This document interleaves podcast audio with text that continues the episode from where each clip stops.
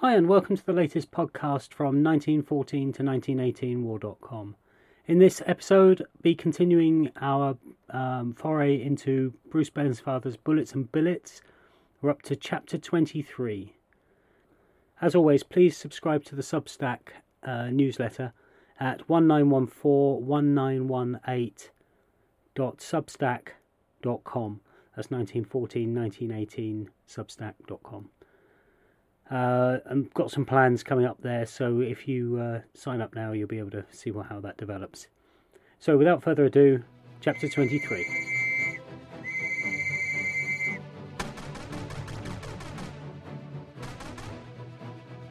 Everything you hold worthwhile is at stake.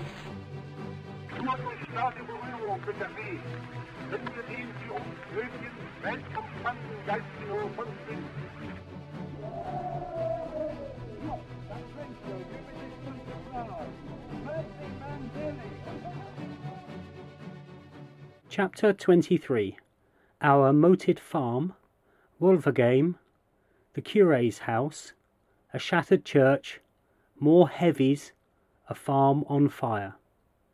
Our farm was one of a cluster of three or four, each approximately a couple of hundred yards apart. It was perhaps the largest and the most preserved of the lot. It was just the same sort of shape as all Flemish farms, a long building running round three sides of the yard, in the middle of which there was an oblong tank used for collecting all the rubbish and drainage. The only difference about our farm was we had a moat, very superior to all the cluster in consequence. Some time or other the moat must have been very effective, but when I was there, only about a quarter of it contained water. The other three quarters was a sort of bog or marsh, its surface broken up by large shell holes. On the driest part of this I discovered a row of graves, their rough crosses all battered and bent down. I just managed to discern the names inscribed. They were all French. Names of former heroes who had participated in some action or other months before.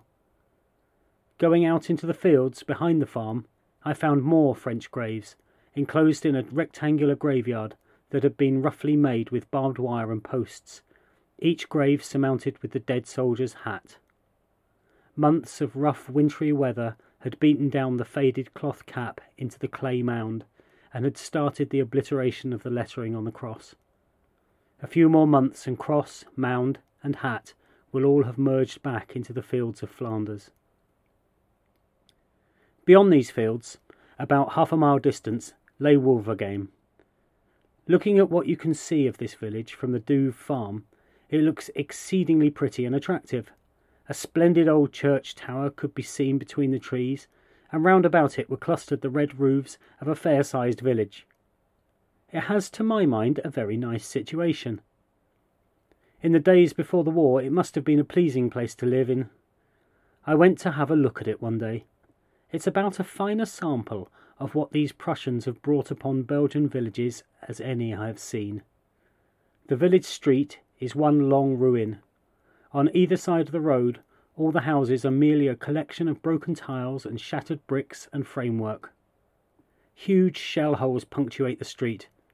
I had seen a good many mutilated villages before this, but I remember thinking this was as bad, if not worse, than any I had yet seen. I determined to explore some of the houses and the church. I went into one house opposite the church. It had been quite a nice house once, containing about ten rooms. It was full of all sorts of things. The evacuation had evidently been hurried. I went into the front right hand room first, and soon discovered by the books and pictures that this had been the curé's house. It was in a terrible state. Religious books in French and Latin lay about the floor in vast disorder, some with the cover and half the book torn off by the effect of an explosion. Pictures illustrating Bible scenes, images, and other probably cherished objects, smashed and ruined, hung about the walls, or fragmentary portions of them lay littered about on the floor. A shell hole of large proportions had rent a gash in the outer front wall, leaving the window woodwork, bricks, and wallpaper piled up in a heap on the floor, partially obliterating a large writing desk. Private papers lay about in profusion, all dirty, damp, and muddy. The remains of a window blind and half its roller hung in the space left by the absent window, and mournfully tapped against the remnant of the framework in the light, cold breeze that was blowing in from the outside. Place this scene in your imagination in some luxuriant country vicarage in England, and you will get an idea of what Belgium has had to put up with from these Teutonic madmen. I went into all the rooms. They were in very much the same state. In the back part of the house, the litter was added to by empty tins and old military equipment. Soldiers had evidently had to live there temporarily on their way to some part of our lines. I heard a movement in the room opposite the one I had first gone into. I went back and saw a cat sitting in the corner amongst a pile of leather backed books. I made a movement towards it, but with a cadaverous wild glare at me, it sprang through the broken window and disappeared. The church was just opposite the priest's house. I went across the road to look at it. It was a large reddish grey stone building, pretty old I should say, and surrounded by a graveyard shell holes everywhere, the old grey gravestones and slabs cracked and sticking about at odd angles. As I entered by the vestry door, I noticed the tower was fairly all right, but that was about the only part that was. Belgium and northern France were full of churches which have been sadly knocked about, and all present very much the same appearance. I will describe this one to give you a sample. I went through the vestry into the main part of the church deciding to examine the vestry later. The roof had had most of the tiles blown off, and underneath them the roofing boards had been shattered into long, narrow strips. Fixed at one end to what was left of the rafters, they flapped slowly up and down in the air like lengths of a watch spring.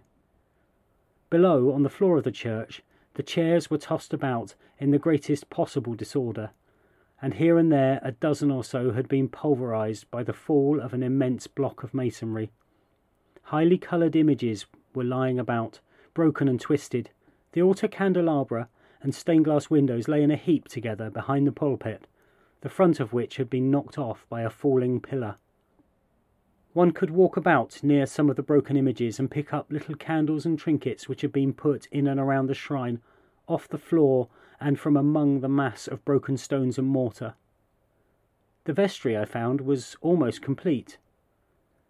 Nearly trodden out of recognition on the floor, I found a bright coloured handmade altar cloth, which I then had half a mind to take away with me and post it back to some parson in England to put in his church. I only refrained from carrying out this plan as I feared that the difficulties of getting it away would be too great. I left the church and looked about some of the other houses, but none proved as pathetically interesting as the church and the vicar's house, so I took my way out across the fields again towards the Douve farm. Not a soul about anywhere. Wulverghem lay there empty, wrecked, and deserted. I walked along the river bank for a bit, and had got about two hundred yards from the farm when the quiet morning was interrupted in the usual way by shelling. Deep toned, earth shaking crashes broke into the quiet, peaceful air. Just in the same place, I observed to myself as I walked along behind our left hand trenches.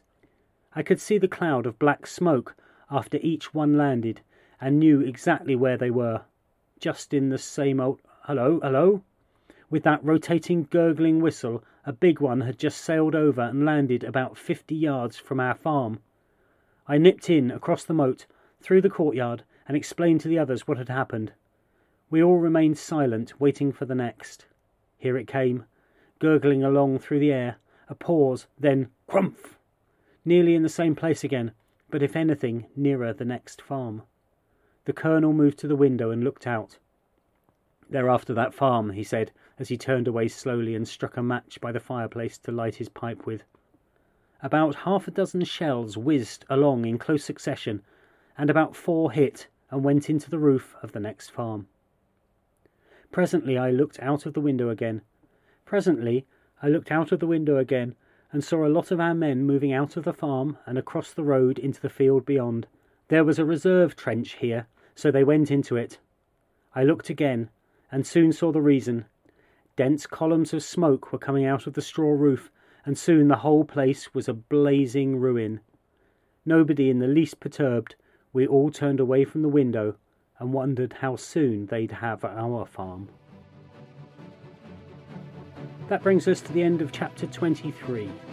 If you've enjoyed this, uh, one new thing that you might like to try um, I've started a Substack newsletter over at 1914-1918.substack.com. That's 1914-1918.substack.com.